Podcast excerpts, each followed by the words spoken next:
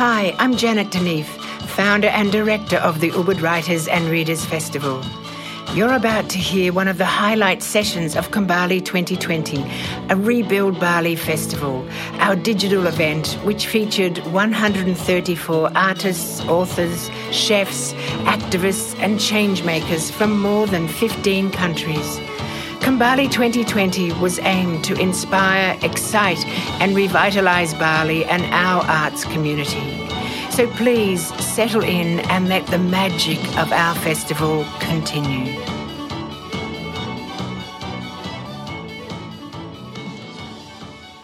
Well, hello everybody. Welcome to Kembali 2020, a Rebuild Bali festival, a digital program designed to inspire, excite, reconnect, and revitalize the Balinese and Indonesian community, which runs from the 29th of October to the 8th of November 2020.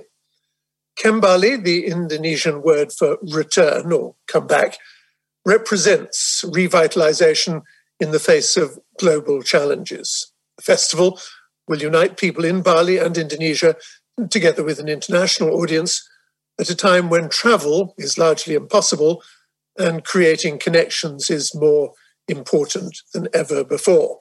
So now I'm going to introduce, introduce the moderator, the moderator is me. I'm Simon Winchester. And today we're going to talk to a wonderful uh, speaker who's written two extraordinary books that have been recently published uh, related to her own experiences and to the larger picture in Polynesia generally, New Zealand specifically at the beginning, and Polynesia more widely in the in the second most recent book. Her name is Christina Thompson, and she lives in and around Boston. She's a dual citizen of the United States, where we both are, because I'm in Western Massachusetts, the other end of the state to her, and she is in the east of the state. And uh, she's also a citizen of Australia, although oddly enough, and I'll ask her about this, she was apparently born in Switzerland, but she'll, I dare say, tell me. So the title of the event, I'm not quite sure what it is, but essentially it's about a most recent book, which is called Sea People, The Puzzle of Polynesia. And the first book, which we're going to talk about initially, has got this extraordinary title, very alluring, uh, called Come on Shore and We Will Kill and Eat You All. So, without further ado, hello, Christina. Good morning, Simon. Thank you for Good that morning. lovely It is morning, morning here. It's a gloomy day, so I hope whenever this is broadcast in Bali, it's crystal clear and beautiful, and the volcano is behaving itself. It wasn't when I was last there. So um, we're going to talk about largely about Polynesia. Um, your interest in it is, to a very large degree, personal. So I want to ask you, when you made that trip some years ago that inspired the "Come on Shore and We Will Kill You and Eat You All" book, it was all about meeting your husband to be. So tell us, you were a youngster then, not that you're old today, but you were a young student effectively. Uh, you had been home to see your parents, I think, in, in the United States. Were coming back on that long, long trek across the Pacific, and then something happened. So this, to a degree, inspired your interest in in Polynesia. Tell us about that trip and what happened. So I I had made a, little before that trip, some couple years before that trip, I had made this rather odd decision to go and do graduate work in Australia. This was um, an eccentric decision. Uh, at least it was perceived to be an eccentric decision by my parents. So um, I went off and became a graduate student. I was working for a PhD in Australia, and I was going back and forth across the Pacific quite a lot. And I made this pit stop in New Zealand to see what New Zealand was like. I guess I was coming back from Boston. That's right. It was Christmas time, and um, I was just traveling by myself. And I went up to the Bay of Islands because that was where they told me to go in the tourist office in Auckland. And I was just wandering around, and then I, on the, my very last day, my last afternoon, I ended up in this pub in Kerikeri or Kitty Kitty in um, the Bay of Islands, and I there was a I was just sitting there and talking with various people, and there was a fight that broke out between this Maori guy and this Pakeha guy, Pakeha being the name for the white people. And I thought it was mesmerizing. I was watching it and I was, they were fighting and I was thinking to myself, what is this about? What is going on here? And I got started talking. It kind of subsided and they went off with bloody noses and bad feelings. And I said to this guy that I was standing next to, what, what is this? What is going on here? And he said, ah, oh, you know, that guy pointing to one of them, he's not from around here. And I'm like, what? that was it? so anyway, I ended up marrying that person I talked to. and then moved to Australia or back to the United States? Where did you first settle? I think you settled in Australia, didn't you? Right. We were going back and forth a lot in those days. I was a graduate student in Australia, so then I went back to Australia. He then came to Australia. You know, we spent some time together, and then he came to Australia, and then, um, I mean, we didn't get married that week, you know. Um, and then we went back and forth again. We were in Hawaii for a year. We were in Queensland for a couple of years back in Australia. We were back in the United States for a year. And eventually, we lived in Australia mostly for quite a few years. And then um, we came back to the United States in just before I started writing that book, actually, was when we returned. I started writing that book when we returned to the United States. I think it was nostalgia that prompted me. And just out of interest, I don't want to be uh, unseemly and overly personal, but what was the reaction of your family to you marrying a Maori? Uh, Maoris, I don't know, things have changed a lot in the perception, but there was that film called We Were Kings or Once Were Warriors. Yes, Once Were Warriors, which painted a somewhat bleak picture of, of, of Maori life in, in urban New Zealand, anyway. And what what effectively how did your parents feel about it initially? Well you know i hadn't been doing anything the conventional way. I had you know not gone to the schools they expected me to go to. I had then gone off to australia and parked myself there for ultimately what ultimately turned out to be 15 years. So i mean i don't think it was any big surprise that i would do something kind of not there's a joke in the book in which I say, you know, I could have stayed home and married a radiologist, which was sorry about the radiologist joke, but to me, there was some sense that you know, I think everybody understood that, that was the kind of thing I might that I might do something like this. But I think the really difficult thing for my family wasn't difficult. They loved my husband, and he has been. Uh, you know, just a fantastic member of the family all these years. He was very kind to my father when my father was dying. I mean, he, he's just been a huge, wonderful asset, you know. But at the time, they had no idea who he was, where he was from, what kind of people those were, where they lived, how they lived. And the other thing was that he didn't have really any education. He was a tradesman and he had a trade education. And, you know, I was a PhD student. And that was also odd from many people's point of view. Um, you know, worked out great for me and I think for him, I hope. but um, Sure, it did. I mean, conversely, what I don't want to dig too deep into this, but what was the the Maori community's um, reaction to him marrying a Pākehā person? Well, I think it was not so uncommon. You know, um, there were a lot. It was much more common for him to marry. I mean, I was a tourist. He actually had a cousin who also married a tourist who was from Germany because they lived in a place where people kind of came and they, you know, living in the Bay of Islands, you do have a lot of travelers, international travelers coming through. So it wasn't that unusual. Um, for him to go away with me was a little different. Um, we did go away and then we went to Australia and then we came to the United States. And he actually did not go back home for about 10 years after we left. And I think that was kind of annoying to his family. It partly it was we didn't have enough money um, we never had enough money and he we had three children and it just became impossible to do that kind of travel again. But i think his family resented the fact that he didn't come back for a long time. Now he goes back regularly. So you're if i got it right were you reading for a phd then or had you just finished your undergraduate education? No i was in the phd program at the so, university so what, what that that's what i thought. So what what was your subject? Well i was in the english department that's what I thought. So nothing right. to do with Polynesian anthropology. No, no. I have this sort of idea of how this worked, which was that I, I, I, wrote this, I got all these fellowships to go, and I said I'm going to go and st- I'm going to read Australian literature. That's where my, you know, some of my brothers said, well, that won't take long. Snarky thing to say. so, rude. yeah, totally rude. Um, so anyway, I thought I was going to read contemporary Australian literature, and I got to Australia and I started reading contemporary Australian literature, and I very quickly realized I had no idea what it was about because I didn't know anything about Australia. So I didn't know why anybody was concerned with X, Y, or Z. So I thought, okay, I must read some Australian history. I started reading Australian history. And the part that I really liked was the earliest part. I really liked the stories of, you know, Captain Cook and the whole discovery of Australia and the um, the, the, voyaging and um, you know the British Royal Navy. I was a bit of an Anglophile anyway, so you know, and I liked that. I love I, I the Enlightenment. And I loved I loved the 18th century, and I so anyway, I got really excited about all that.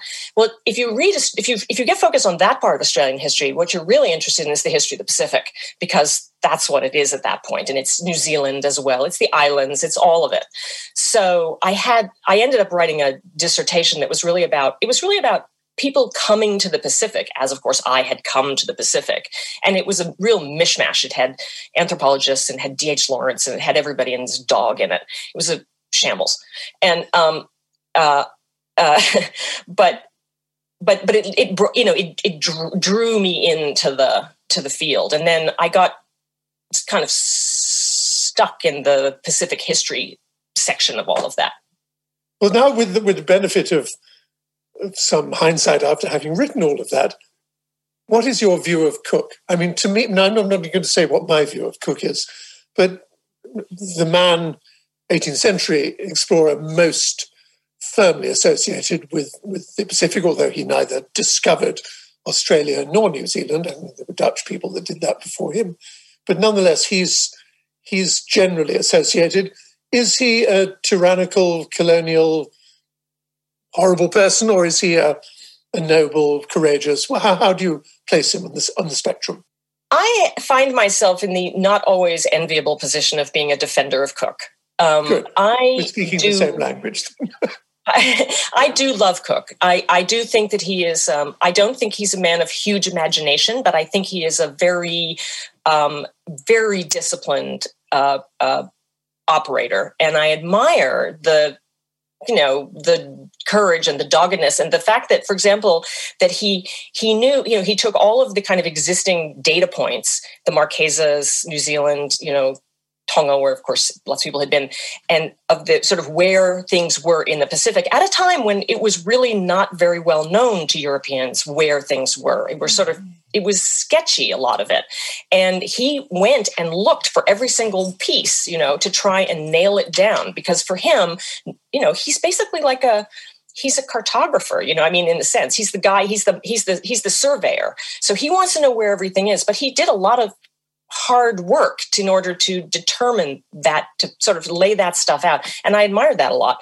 And i also think that he was mostly pretty reasonable and not always. And towards the end much less so. You know i mean i think there is a real gradient there that he is a in a way a better man in the beginning than he is at the end. And i think he was probably totally exhausted um, and maybe sick. But but also maybe just irascible. And uh, of course died in Hawaii. I mean, was was killed, was he not? Yes, he was. But but he was but he was crabby, you know, in those in that last voyage. He did a lot of not very nice things in that last voyage, which he really didn't do in the beginning. He tried a lot harder in the beginning to sort of find the space between people's understandings and to kind of not go and just kill a bunch of people because of course that was the that was the end game in those encounters was that somebody died you know, and you were trying for it not to be your guys, but in, in, order to forestall that, you then killed the other people. So that was a, pretty much what happened in a lot of that stuff. So I felt that he was, um, it, I feel that he was restrained and trying to be cautious about that uh, uh, in comparison, especially to some people who were just rampaging, you know, at the same in the same era, um, who had much less. Uh, mm, I don't know what. I, I think of it as sort of discipline more than anything else. That's, anyway, that's where I come down Cook. Right. So, for for the benefit of some of our audience who may not be totally familiar, let's let's define certain things. One has a vague appreciation that in this great sort of universe of Pacific islands stretching all the way from Indonesia over to California, um, there are essentially three groups of people the Melanesians, the Micronesians, and the Polynesians. Define each of those groups, if you will. Who, first of all, are the Melanesians? So, the most interesting thing about that language, the Micronesia, Melanesia, Polynesia language, is that it is sort of maybe useful ish in Micronesia, quite useful in Polynesia, and useless beyond any measure in, my, in Melanesia, because Melanesia is a super complicated place with lots of very deep history. The first people into the region, I mean, if you include, you know, you include Australia in this and you're looking at people who have arrived at some point, maybe 50, 60,000 years ago, certainly 30, 40,000 years ago into Papua New Guinea, even 28,000 years ago in the islands north of Papua New Guinea. I mean, really, really deep history. So lots and lots of time for people to divide and turn into different groups and to evolve different languages and to sort of different differentiate themselves from one another. So that's one strand. So that term Melanesia, which of course just refers to sort of black islands, I mean, is just it's just kind of a racist European term, and it doesn't help us understand really anything about that region. Micronesia is something maybe you know more about than I do. I don't know. It's a place, an area I've never been to, so I, I feel always a little bit, but it's a complicated region compared to Polynesia sociologically, I think, and anthropologically, let's say, like culturally and historically. It's got more layering in it in terms of different waves of people arriving. Um, but it does have a, a, base group of kind of Austronesian voyagers who come in at some point from some place. And the Polynesian story is probably one of the most fully researched, I think. It's had more attention paid to it. It's also, in some sense, the simplest because you only have really one flow. I mean, you may have multiple uh, uh, iterations of it, but it's kind of one group of people who leave the western edge of the Pacific, who leave the islands around Papua New Guinea, the Solomon Islands, and so forth, and start these great migrations out into what is ultimately the middle of the Pacific Ocean and in the North Pacific and the South Pacific as well. And that's really only one kind of group of people.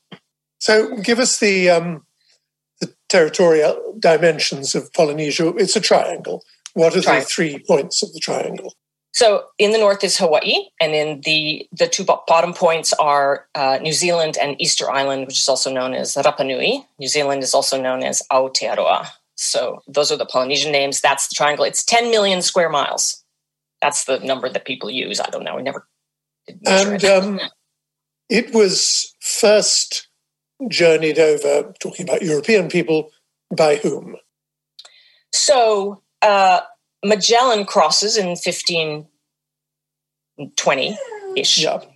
Uh, and then he doesn't find anything. He doesn't meet them, put it that way. He finds things but doesn't meet them.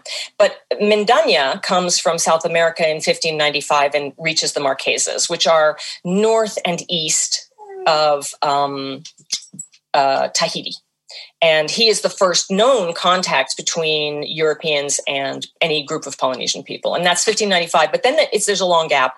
So you get the in the 1600s, you get the Dutch coming in, and they find various things, New Zealand and Tonga and so forth, and then eventually the British and the French arrive in the 18th century. And the first appearance of the word Polynesia is by a French navigator. I think it's initially a French word, I believe. Yeah, I think it's uh, D'Urville in uh, at 1830 something. Yeah, well, a little earlier than that, I think. Is it? Um, so I think so. I think there's a man called De Brosses, B R O S S E S, oh, who I think, according, yeah, I think according to the OED, the first is he. There was a French book on navigation in the in the Pacific Ocean, and he says, "I'm going to call these islands." Oh, does he? Oh, I didn't know I, that. Great, I, thanks. that would be 18th century. Yeah. Yes, it was wow. 18th century. Mm. So, uh, and where did Cook go first, and why did he go there? Was this all to do with the transit of Venus, or is it yes. something else? Yes. Is, yes. He was observing, yes. sent by the the court, as it were, in Britain, to observe right. the scientists the transit of Venus. Right. He gets sent out. The, the, there's this. The wonderful story about this is that um, when they the, the, the, transit of venus is going to happen in 1769 and the royal society and various other people want it observed and the the the the, the, the cone of visibility the area in which it can be observed during you know daylight hours is in the middle of the pacific which is the first time this has happened you know recent, you know in the 1761 transit is more visible in europe but this one's in the pacific and they don't have anywhere to observe it from which is kind of you know a problem. So they only have these various mm, sketchy locations which they don't really know about. And then of course what happens is that Wallis in the in the Dolphin in 1764 finds Tahiti and he comes back and he, it's within months of Cook's departure on this transit of Venus journey and Wallis says I found this great island. And that sort of starts it's so accidental you know? And then Cook goes to Tahiti and sets up there and observes the transit and that's sort of the beginning of the I don't know modern is, is the place where he where he set up his instruments is does that still exist? Is it memorialized? Yes there are all kinds of memorials. I mean nobody is very keen on cook anymore. So you know it's in the pacific. Uh, he's become the symbol of the you know i think you know the scene is the leading edge of the the the, the of the colonial era. And i i understand why. I mean that is true that his his knowledge is what here his his his work is in a sense what makes it possible for many other people to follow him because he makes the makes he tells everybody where stuff is and then they come along um, and you know the missionaries come almost immediately after yeah. cook comes it comes back and report so, when does um, cook is it on this first expedition that cook picks up this guide this remarkable polynesian guide who um, you'll have to remember, remind me of the name Tupaia. who Yes. Is it on that journey or is it on a subsequent one? No, it's on this first on this first trip. So that, this that, is the extraordinary moment. I find it very moving, and you describe it beautifully in in your book, Sea People, um, when he comes first into New Zealand with this chap who is a speaks the language of where does he come from actually? Which island is he from? Is he so he's the Raiatea. Raiatea yeah. Right Raiatea. So we've got the coast set the scene for us. What happens as the ship is nosing its way into an anchorage and you know the terror on both sides um, of unknown people encountering each other.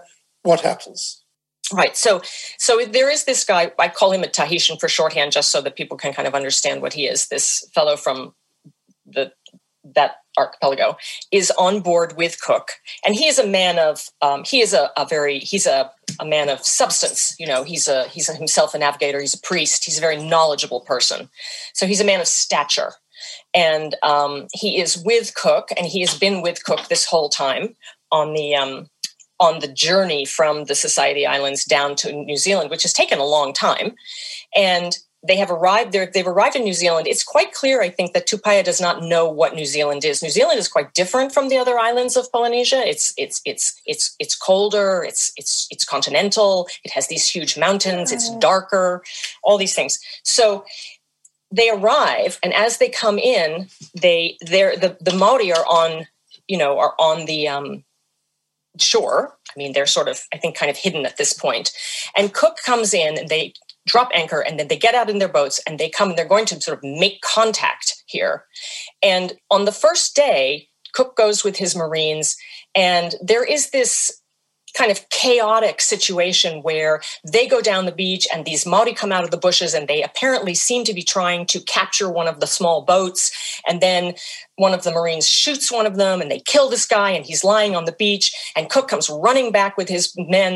And it's just, a, it's just a, you know, it's a, it's a mess. They leave the guy on the beach um, and they go back to their ship. And the next day, they're going to try it again. And now they're everybody's more anxious right? Because it's it's it's clear that this there's hostility here and we don't know what's going to happen. And tupaia goes with them. And as they are approaching the shore and these maori are there on the shore tupaia speaks to them in tahitian and you can imagine what he must have said. He would have said something like, I am so and so, I am coming, I am visiting you in your land, you know, I greet you, whatever he said. Who knows he what has no idea. He has no idea that he's going to be understood. I mean, as far as he's concerned, he might be speaking gibberish to them.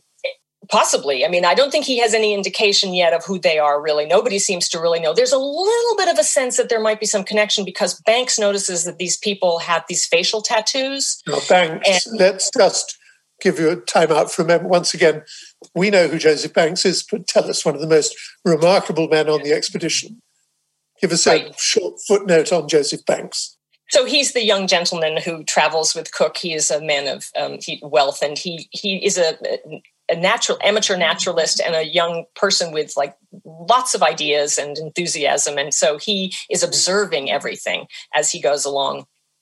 And um, anyway, so Banks has had maybe a little bit of an inkling, but I don't think Tupaia really knows. I don't think Cook knows. I don't think anybody really knows. And what happens is Tupaia speaks and he's understood.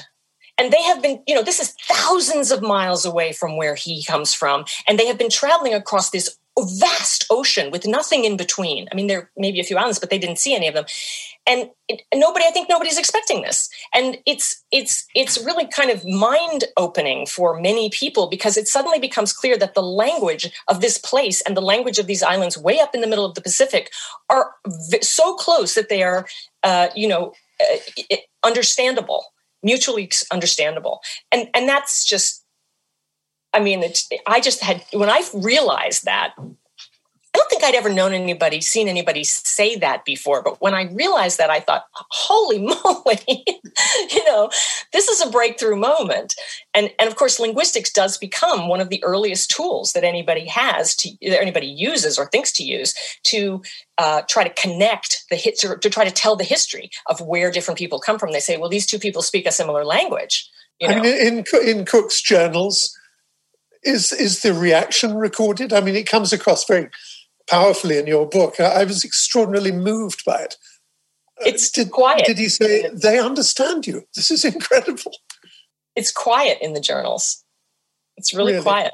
Yeah, yeah, it's really quiet. That's why it was so interesting to me because I mean, the, you know, they may have been I mean, I don't know. You can't see what they say, what what they think. You can't see what they're thinking but but but they get very interested but they're very interested in linguistic connections. You know banks everybody's recording words and they know um, i think partly because you know the indo-european thing is i mean people are starting to think about language families already. They are into that period where the idea of language families exist the, the, the notion you know basically based on kind of british experience in india where the discovery of the, the recognition that Sanskrit is related to Greek and, and Latin is again one of these mind opening moments where people say, oh, oh, you know, this is history. This is the history of movement, of human movement when we see these languages connected. And I think that's was a very powerful, powerful tool. And already they were thinking along those lines in the 18th century, and then very much more so in the 19th. So did did this um, recognition of the commonality of language produce peace and harmony between Cook and his men and the people on shore. I take it there was no more killing after that, or was no? There, there was there was still killing. I mean, killing goes on. I mean, I think part of it is is I think that you know every encounter is a new encounter, and every encounter as they they move along along the coast, and they the, the you know the Europeans get better at well, I don't think it better. They get a little bit more understanding and they start to know what's going to happen a little bit. And the Maori start to become familiar with them. And so, you know, but there is a lot of, and the British used some techniques. I mean, I think all explorers during the all European explorers, they used some techniques where they would kidnap people periodically to control, to to use as uh, hostages, basically.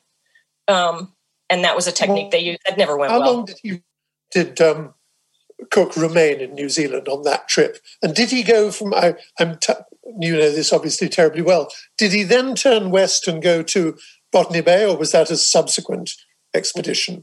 That's that trip. That's the same, same trip. trip. Yeah, it's the first Amazing. one. Class. Amazing trip. Amazing trip. I mean, first he circumnavigates New Zealand So he yeah. goes, he finds, he identifies because up until this point. So Tasman has found has I found New Zealand in 1642, but he only has a little fragment of the coastline because that story of Tasman is sort of. I've always thought it was kind of hilarious because Tasman arrives and he doesn't even get off his boat, you know, or his ship he is they, they're trying to have some inter they have two ships and they're trying to send some communication back and forth and the maori attack them in canoes and they kill them all. Well not all of them they kill a bunch of them. And and tasman just says whoa you know i'm i'm not stopping here. And he gets he hightails it away. So he has no grasp really of what it is he's where that place is. So when cook arrives there's very very little understanding of what the land shape is. And so he does this circumnavigation to, and he realizes that it's Cook Strait, divides the two islands, and so on and so forth. And he gets all the way down to where Invercargill and Dunedin and down to Bluff Island or Stewart Island. I mean, he rounds that, goes up the, the west side past the Alps. Does he do all of that, or just? He does. He does. He, he, does a. He goes. He, I think he goes north. He he hits the North Island. I think he goes north and around, down and through the strait and around and back. I'm right. not exactly sure. I'm not exactly sure what he. I, I can't. Yeah, then, then he head, then he heads west and goes to the famous landing in Botany Bay, and I, I know this is not Polynesia, so we shouldn't spend much time discussing it. But I was uh, considering what's happened with all the Australian fires in the last year. He discovers these people, ethnically obviously very different from those he met on in New Zealand, who were the Aboriginal Australians, um, but managing their forests, their woodlands in a way that was, according to Banks, I think, similar to England. It was manicured, it was cleared, the underbrush, the understory was cleared away in what seemed to them all to be a remarkably, I mean, they say this in a condescending way, remarkably sophisticated way. But this very much goes to the way that Indigenous Australians have for years, centuries, thousands of years, managed their forests by using this technique of setting cool fires, as they call it, to clear away the detritus, thereby stopping the kind of devastating fires that have engulfed southeastern Australia recently. And, and it was interesting that that was noted in the 18th century by Cook and Banks that these are a, in a simply in a botanical sense, a very sophisticated people. I think people were, you know, I, th- I mean, that's the, kind of the other reason that, apart from this kind of leading edge of colonialism thing, that I find the 18th century, uh, some of them, not all of them, but many of the um, these voyagers in the 18th century interesting because they were looking at quite a lot of different things. They were looking at the plants, they were looking at the animals, they were thinking about things like um, they were thinking about things that we would think of as anthropological you know we would think of these like you know agricultural practices or whatever. Like people noticed i don't know they noticed all kinds of things about how people mulched their plants or how they you know well, i don't know all kinds of different kinds of things. So i like the fact that they were really inquiring. They were really looking um, and writing it down which was helpful to us uh, because you know this recording of this information we would not be able to see it anymore if, if, if, someone hadn't written it down we would not know it time passes things change and unless somebody writes it down you know it's lost to us so. there's a wonderful sketch shown by these british comedians called mitchell and webb um, which shows full uniform um, cook and banks landing in botany bay with with cook saying this reminds me of nothing more than Wales. And his sidekick says, What? Um, you know, Rhyl, Carnarvon? He says, No, no, no, South Wales, you know, Cardiff, and, and, which is equally crazy. So I propose to call it New South Wales. And the, his sidekick says, this is ridiculous, doesn't it? why was it why was it called New South Wales? Have you any idea? I don't know. I don't know. I mean, there's lots of crazy stuff about naming. Um, you know, the name of new the news. You you can look from now until the rest of you, you know, the end of your life for the explanation of why New Zealand is called New Zealand, and you will never find out because it seems to have been some miscellaneous cartographer. Like it doesn't even we don't even know the naming story, and so I don't know. There there's um there are a lot. Of, I mean, one of the things about naming that got kind of in, was kind of interesting to me I was thinking about that a fair bit because when I was thinking about the uh, different the history of the different of the settlement of the different islands and the voyaging between them by these pre the sort of the the, the people who became Polynesians effectively. Um, you know, they carry the same names. They do the same thing. They have so, for example, the Big Island of Hawaii is actually named after this ancestral homeland, which is called Hawaiki or Avaiki, or there are many different names for it, but it's all the same name. And you see it in all these different places. And there are all kinds of, there are a bunch of really interesting books where people actually have tried to trace the place names, you know, relations of place names in New Zealand versus in Hawaii, which is they're so far apart. We don't imagine that there are people going back and forth between those two places, but there are place names that are the same. So they come. Don't you, uh, uh don't you find it delightful, charming, right, that increasingly, and in the first stanza of the New Zealand national anthem, the name of the country is now rendered increasingly Aotearoa, land of the long white cloud, which is so beautiful, so non imperial, and so lovely in terms of its sound, Aotearoa. How beautiful is that? I probably haven't got the pronunciation right, but it is charming, is it not? It's great. It's wonderful. It's fabulous. It's you know and i think one of the things you one of the issues you have when you write um, about other places for you know I'm, I'm, not i don't write for people in new zealand who all know more than i do about those subjects. Um, i write for americans who don't know much about it at all. And i'm always a little torn between you know you want to teach them the new language but you also don't want to make it difficult for them to understand what you're saying. So you sort of use the terminology that is familiar and then introduce the new terminology, but maybe don't go all the way over. I don't know. I mean, the one thing that New Zealand, the thing I've been surprised by is that they haven't changed their flag yet. So, anyway, for the New Zealanders in the audience, next time. we'll see. I speak as an Englishman here, although, like you, I'm a dual citizen. But let's let's now look more generally at Polynesia. Where did they come from, and when? And that's the when is as to me as fascinating as where. But the Lapita people tell us about that. Right. So what the general consensus is that what we have is a migratory people leaving ultimately the Asian mainland, but we sort of locate them originally in Taiwan, again through a linguistic pathway. That's the main so pathway to Taiwan. Do Aboriginal Taiwanese speak a language which is connected to most Polynesian languages. Yes, those languages are kind of lumped together as Formosan, and the Formosan languages are part of the Austronesian language family, as are Polynesian languages like Hawaiian and Maori and you know Tahitian and so forth. And in between, there are a whole lot of other, you know, lots and thousands of other languages. It's an enormous language family. All the, not all the languages, but you know, pretty much all the languages of the Philippines and of many of Indonesia, not so much in Papua New Guinea, but around the edges, lots around the edges, um, and then all through Micronesia in places and, Melan- and um, Polynesia. So lots and lots and lots and lots of languages in this family associated with this moving population of what are referred to as Austronesians. And um, so let's say five to 6,000 years ago, about um, leaving these, you know, clearly an island people, an oceanic people, a people who take their living from the sea, who uh, who are familiar with, who, who travel on the sea, who are comfortable traveling on the sea, who seem to prefer, as you find them later further on down in this pathway, who seem to prefer for example, islets off of islands rather than the interiors of islands where there is a mountainous area, particularly. In some cases, that may be because the mountainous areas were already inhabited. When you're in Melan, when you go down through, um, you get into Papua New Guinea and the islands around there, you have people who are already there when these people start to come through.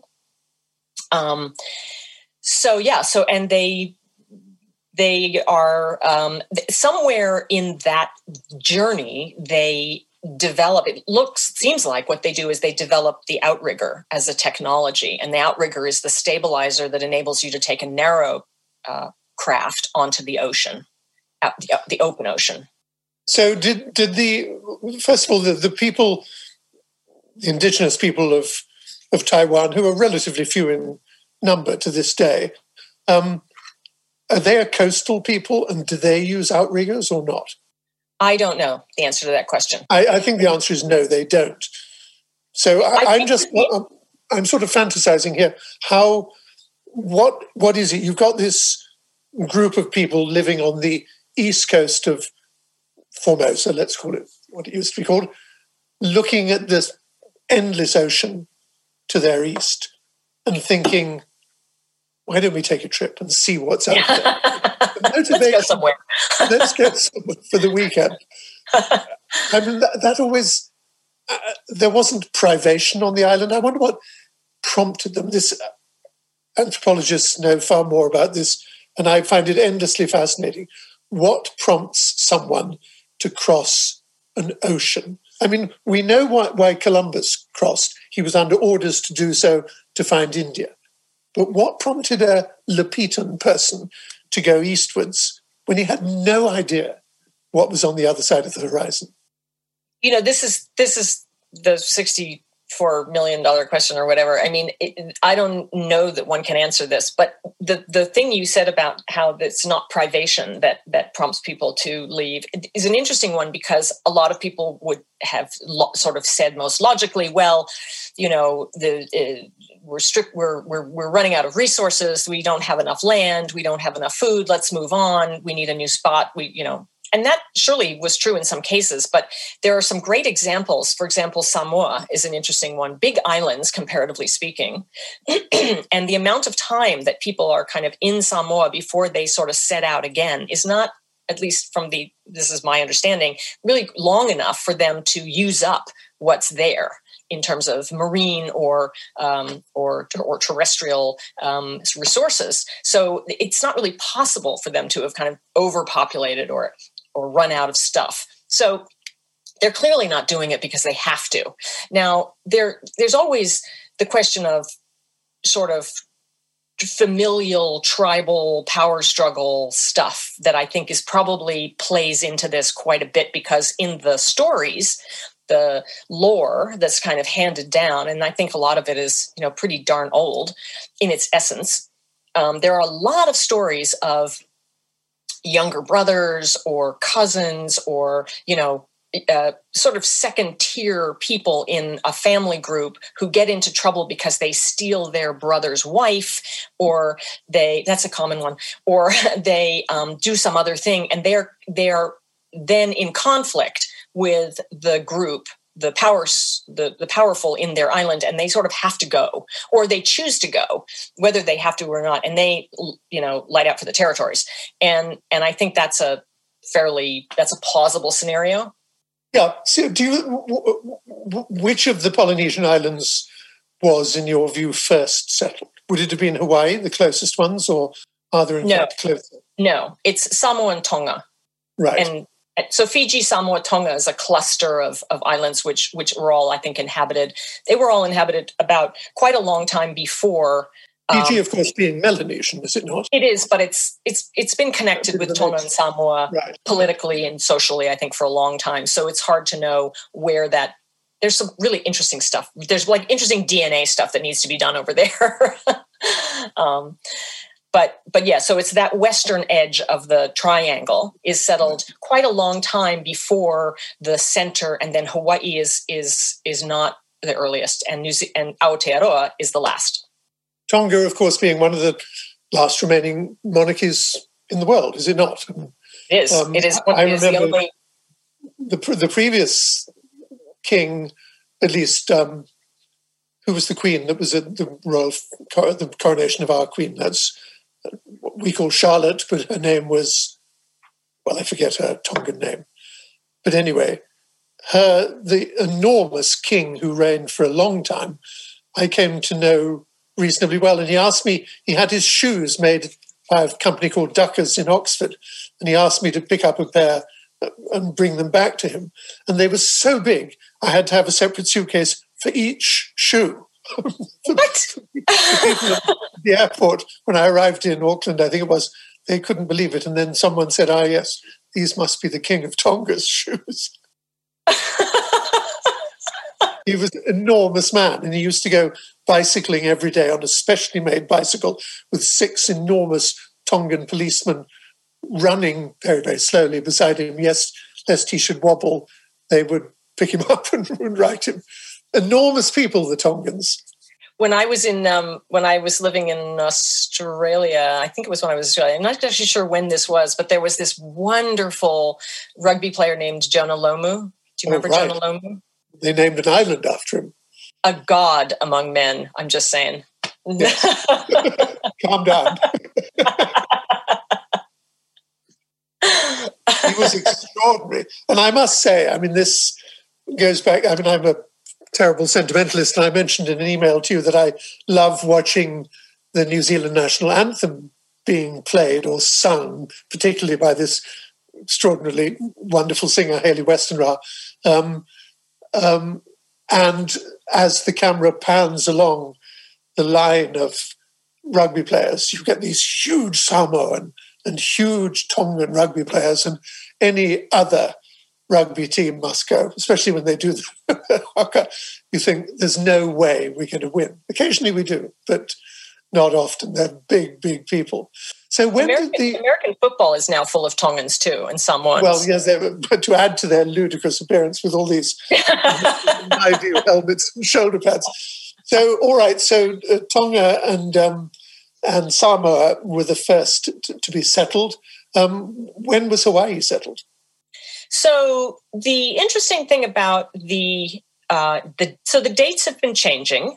Um, one of the things that you know, I am not an archaeologist, but so I was very preoccupied when I was writing this by the question of dates because I I wanted to understand how it all worked and how you knew and so on and so forth. And so I would I found that I had to be very careful if I read anything that was maybe 30 years old or 20 years old, that I had to check and read a paper that was two years old because the dates were changing. And they, the dates have been coming uh, the, the, settlement dates have been coming closer to the present. In other words, the, the, settlement period has been getting shorter in a sense. So we used to think that you know there, there are many many books you could read where they would say that polynesians arrived in say the, Mar- the central polynesia so tahiti and the marquesas and so forth at about 300 uh, ad something like that. So you know 1700 years ago. Eh, that's no, nobody accepts that anymore. It's kind of around the 1000 mark it really? seems like most of the dates are circling around the 1000 AD mark for most of Central Polynesia, including Hawaii, and even more recent for Aotearoa, New Zealand, which is more like 1200. Now, I don't know. I find it hard well, to believe because it's just like yesterday.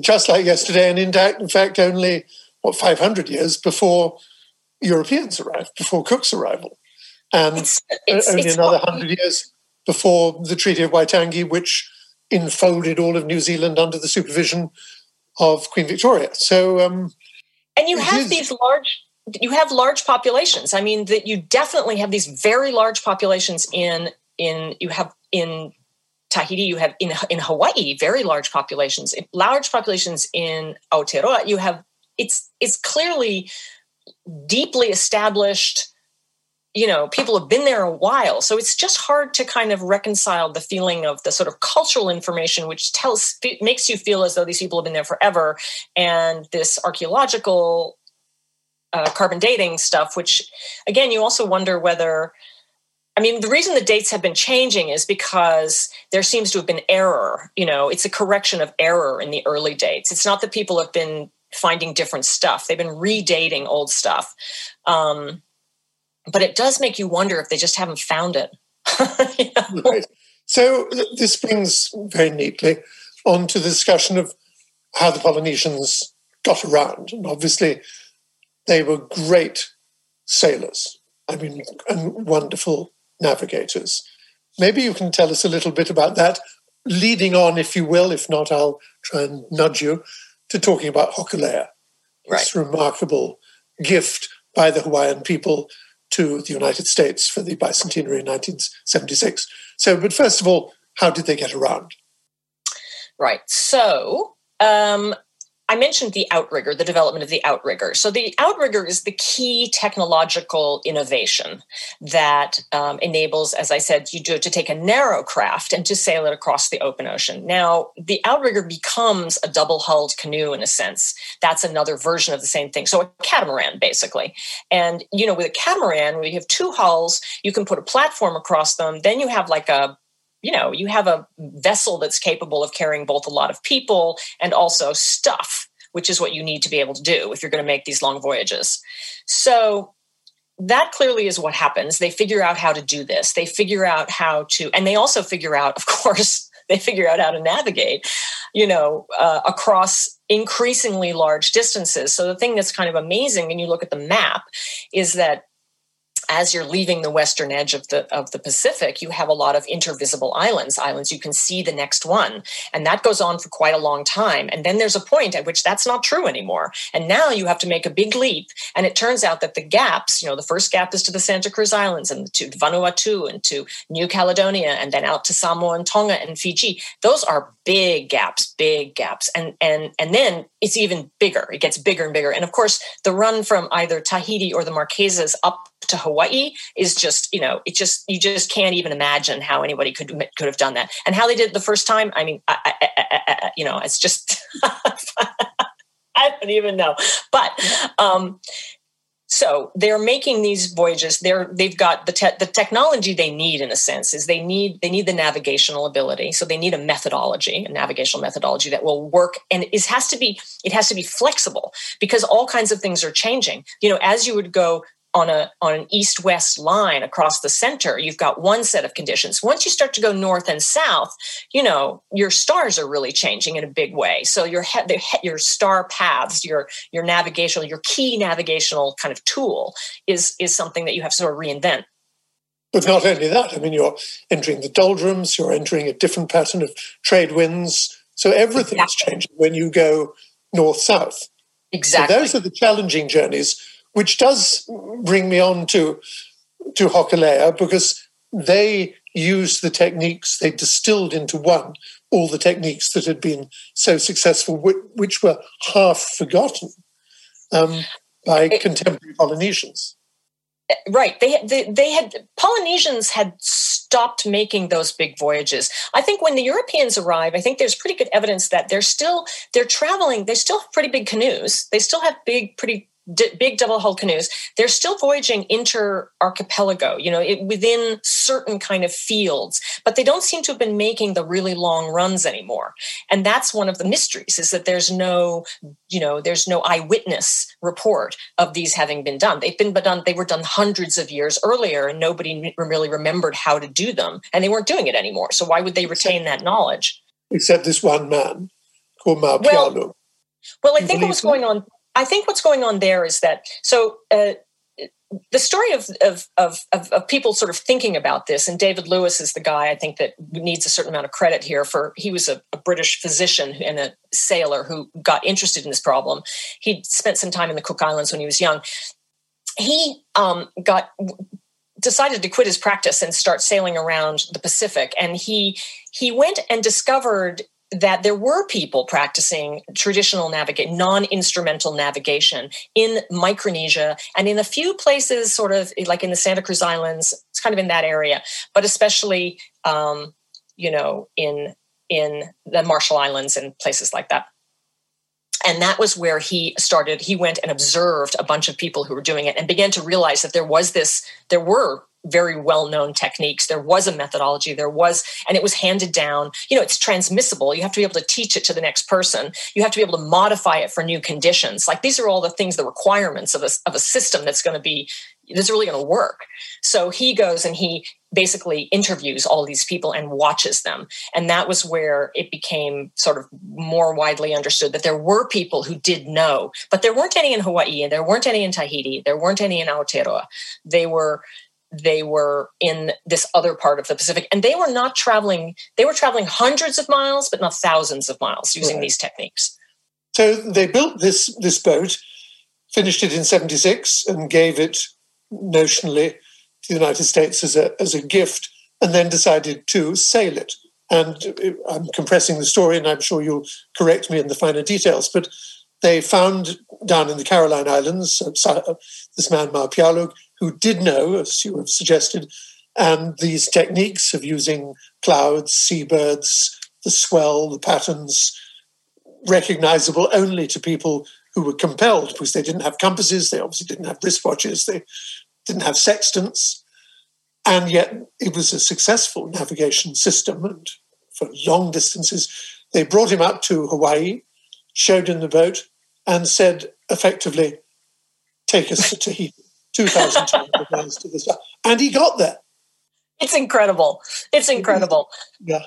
Yeah. Yeah. I mean, one of the things that when when I do this, when I when I talk about this, when I have my slides, I always show a slide of you know, was circled the islands that Mau Piailug comes from, the man who is the navigator, who takes the Hokulea, who is the, the, the, recreated Polynesian voyaging vessel, who takes it from Hawaii to Tahiti. That is what he's tasked with. And they get him to do that. And he goes, sure, okay, I'll do that. But you show his islands as a little, like a circle around his little islands, mainly on an east west axis. And then you show the line from Hawaii to Tahiti running, you know, all these lines of, you know, all these degrees of um, latitude in a completely different part of the ocean you know different weather different this as you say over the doldrums across the equator the whole box and dice and they and this is what he's going to do and you, you think uh, uh, uh, this is incredible. How they this is an how big is how big an ask is this?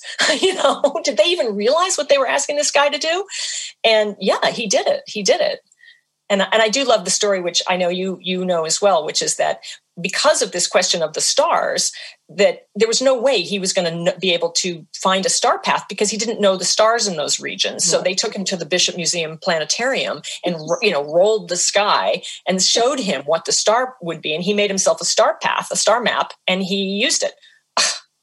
I was a genius. He, he slept i think in a hammock between the two um, rudders at the, at the back of the two hulls and just so he could be at one with the night sky night after night after night, and they made it effectively to I forget where they landed in Tahiti. In the Tuamotus.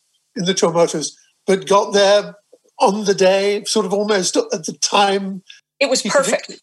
It was perfect. It was a perfect navigation. And he did it. And apparently they say, you know, you don't sleep it was 30 days and he i mean he must have catnapped. There was no way he couldn't have but i mean it was a perfect navigation and nobody else on the vessel could have done it. He was the only person who knew how to do it. I mean it's it is truly one of the great stories of of you know one of the great adventure stories. And of course he then by these were mainly young people on the boat led by this tremendously charismatic fellow Nainoa Thompson. And they uh, any relation incidentally no sadly. um, and he, they taught these youngsters, and, and consequently now there's a body of people in Hawaii who know how to do this. All over the lead, Pacific. Actually. Well, that's the, that was the point I was going to make, which is led, at least in theory, to a sort of revival of Polynesian pride. But has it? And I think that's oh. my question. Oh yes, I think it, it's it's very real. It's very real. I mean, the interesting thing about this history is that this the the the exercise to do this, the decision to do this, to create this voyaging canoe, to try and prove that this was doable, to kind of develop a system that could be taught to other young people, the creation of a whole movement, which did actually become a whole movement, a voyaging movement, with canoes being built in in the Cook Islands and in in the in Tahiti and in Aotearoa and all these other places. Um, you know that that movement was you know it, it was part and parcel of a larger social movement which was the revival of hula and the teaching of hawaiian language and the development of a school of hawaiian studies at the university. And you know what i mean? Like there was a whole lot of stuff. It's the 70s right? So if you look at that you can see that this is part of there were a lot of independent independence movements all over the pacific at the same time. So this is part of cultural revival. Um, and and and but I think it was it was powerful beyond belief. I mean, I think nothing in a way could have inspired people um, in the way that the Hokulea and the Polynesian Voyaging Society did in terms of of making giving people a kind of sense of just incredible pride. You know, these are our people, and, and they did this thing. When, when they made this extraordinary decision to go around the world non instrumental navigation round the planet.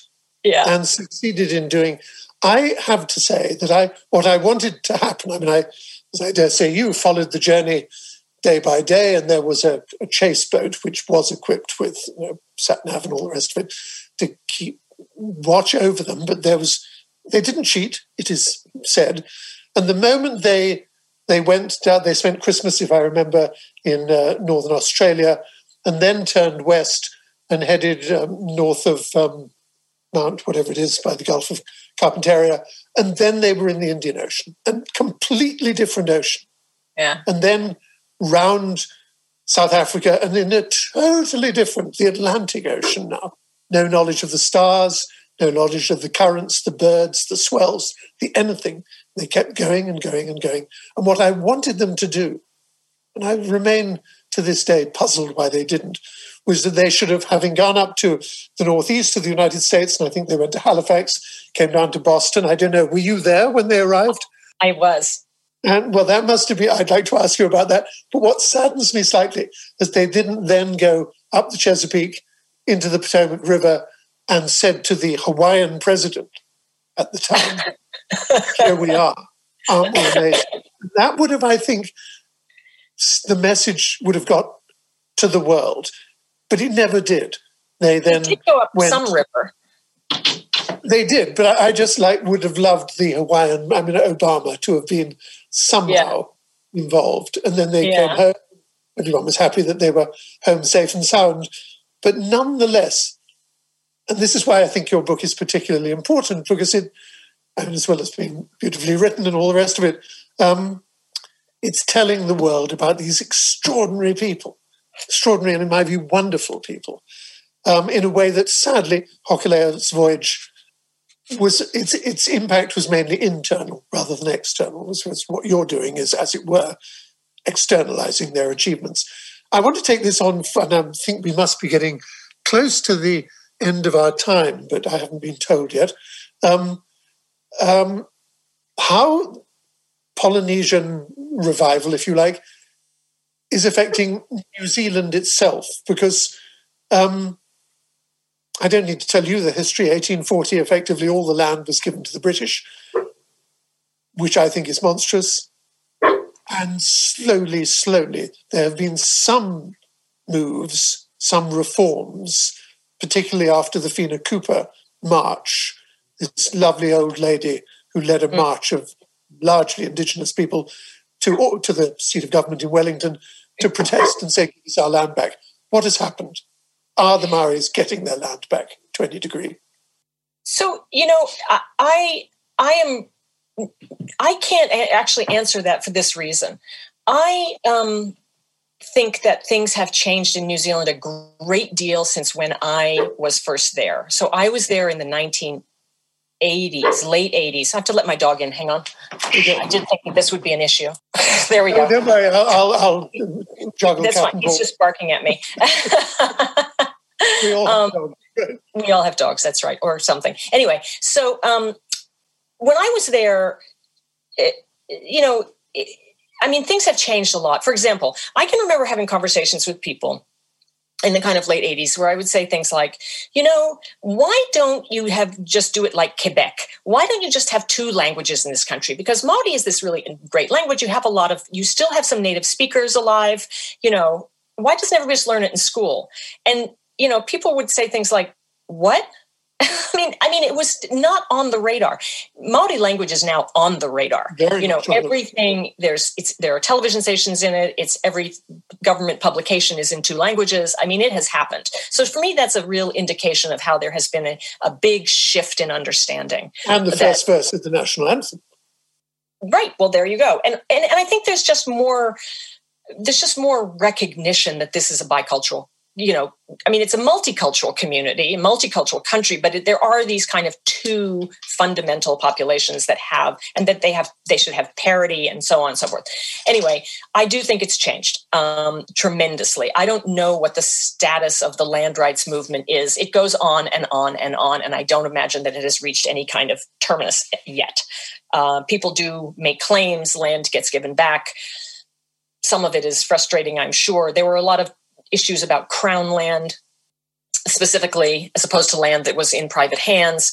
Um, you know, I think it goes on. My husband pays attention to it because, you know, of course, his family has tribal land, they have their own land, um, but not is as much of it as they ought to. Is it up north? It's up north, yeah. Yes, yeah. But right. I mean, I think, you know, they just look around and they would say, wait a minute, all of this was ours. and that's why not what it is right now. Why do we merely have to beseech you, white people, to get a little of it back? Why don't exactly. you give us title to it and you can rent it from us? I think that would be a solution, which if I were running New Zealand, I would advocate for, which of course then takes us to consider. The uh, reason I'm interested in this, and this is your show, but I, I have a book about land which comes out in January, in which I look at these issues, particularly, of course, in the United States, where we took all this land from these people who were in so many ways so much nicer than we white people were. And have essentially never given it back to them. I think it's just appalling. Two things, because I do feel that I'm, for some reason the people that run this show haven't sent a warning note to us, but I think we're within an ace of having to be shut down. Um, two things atomic testing and sea level rise. Atomic right. testing is a legacy of shame in yeah. the Pacific Islands. Would you not agree? I would.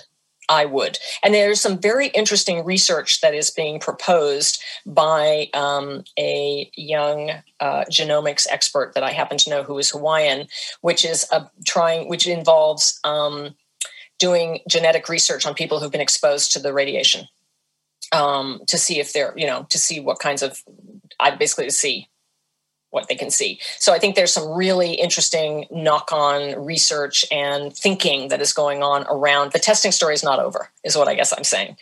Yes, um, you're absolutely right. I mean, it largely involves islands in uh, Micronesia, the Marshall Islands. You know, we talk in Bikini, of course, but the French they tested the, in, in, Polynesia. In the Tuamotus. Yep. And I, I, I, don't know whether you've been at all um, to Pitcairn. Uh, have you, as a matter of fact? I have not.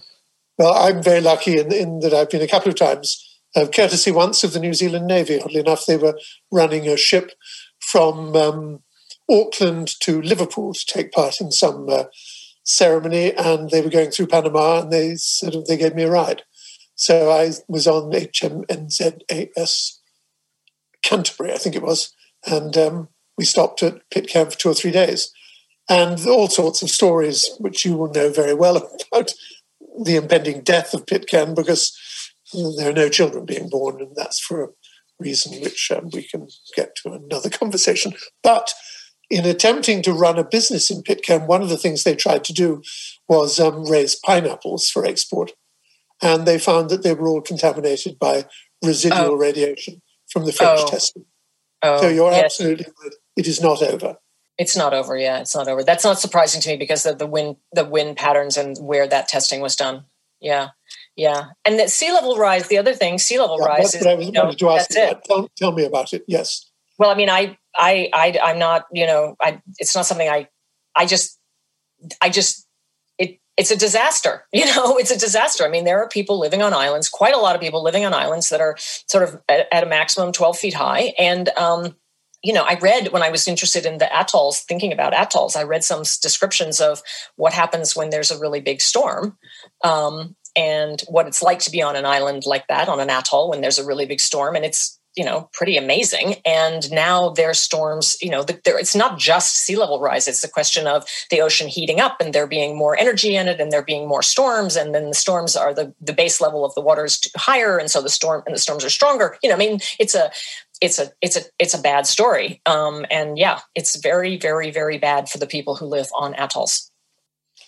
I think particularly of um, kiribati what yes. used to be called the gilbert islands unique in the world in that it is such a vast expanse of little islands that it spans both the northern and southern hemispheres and east and west of the international date line.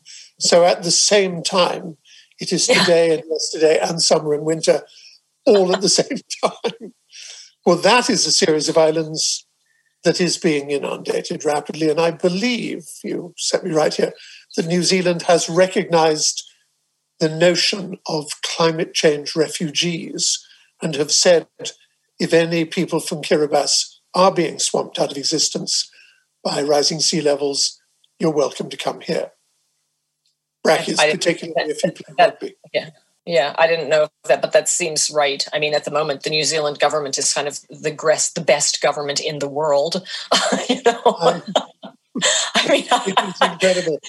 Everybody just writes all the time, Jacinda, come here, run my nation. I, especially here, especially now, although we better not get into that. So, um, Polynesia, the Happy Isles, the Happy Islands, is it a happy place? Generally speaking, we'll use that as a to, to wrap this fascinating discussion up. Deservedly happy? Well, very beautiful. Some people are happy. Some people are probably not happy. I think it's. Um, I think there are there are problems for sure. There are definitely problems all in various all kinds of places. Problems of poverty, problems of sea level rise, problems of of, of colonial the colonialism. But I don't know. I love going there. I feel happy when I go there. I think they're so beautiful, and uh, I am very fond of the the cultures that I know of in that I know well enough to in that part of the Me world. Too. So it's a beautiful part of the world. Well, thank you, Christina Thompson. It's been wonderful meeting you. Lovely to see. I'm glad your dog has behaved, behaved well. Sorry and, um, no, no, believe you me. And um, we'll um, we'll keep in touch. Do you know what you're writing next? Are you going to con- revisit the story? Uh, I'm maybe going to write about the missionaries. excellent, excellent idea. Simon, thank you so much. You have your questions are always wonderful, and it's a huge honor for me to be able to talk to you. And no, it's, um, it's re- I really, really appreciate your doing this. Thank you, Christina. Thank you very much indeed. Thanks, everybody. We'll say goodbye to each other. And um, so, Kembali was made possible with the support of the Yayasan Mudra Swari Saraswati Patron Program and their donors. The Patron Program was created to seek assistance for the survival of both festivals and the foundation. By making a valuable contribution to the Yayasan Patron Program, you will be directly involved in delivering both festivals in due time. Your contribution will guarantee the future of Indonesia's most meaningful cross cultural platform of words, ideas, culture, and the creative arts. Follow at Ubud Writers Festival on Instagram, Twitter, and Facebook, or visit ubudwritersfestival.com for more information about the patron program. So, thank you, Christina, once again. Thank you, everyone at Kembali 2020. Good luck, good fortune. See you again soon. Bye bye. Bye bye.